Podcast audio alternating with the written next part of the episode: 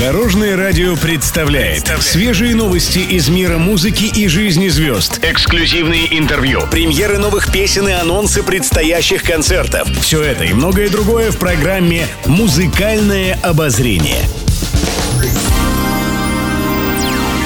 Добрый день. В студии Алена Арсентьева, и это программа «Музыкальное обозрение» на Дорожном радио.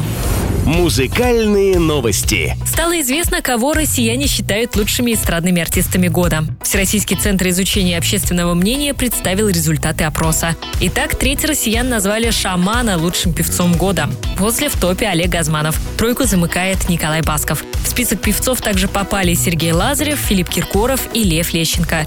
Среди женщин лучшей исполнительницей года стала Полина Гагарина. Следом идет Лариса Долина. Также в рейтинг вошли Валерия, Ирина Аллегрова, Пелагея, Слава, Лолита и Елена Ваенга.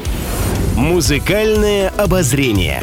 Прошлое воскресенье в эфир НТВ вышел пятый выпуск суперсезона конкурса «Ты супер» для детей, оставшихся без попечения родителей. 14-летняя Анна Ануфриенкова из Смоленской области исполнила песню «Блюз» Анжелики Варум. Ей удалось получить четыре зеленые кнопки от звездного жюри. Алексей Воробьев и Александр Панайотов отметили, что выступление было отличным. Поддержать Анну пришла певица Мария Зайцева. Мария – экс-солистка группы «Ассорти» и «Две Маши». Меня переполняют эмоции от твоего выступления, от тебя, от того, какой свет ты несешь. Ты невероятная, сказала Мария Зайцева. А после этого они вместе исполнили композицию певицы «Вера и любовь». Новый сезон вокального проекта «Ты супер» стартовал в начале сентября. Следующий выпуск выйдет в это воскресенье на НТВ.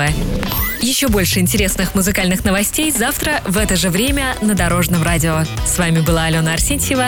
До новых встреч в эфире.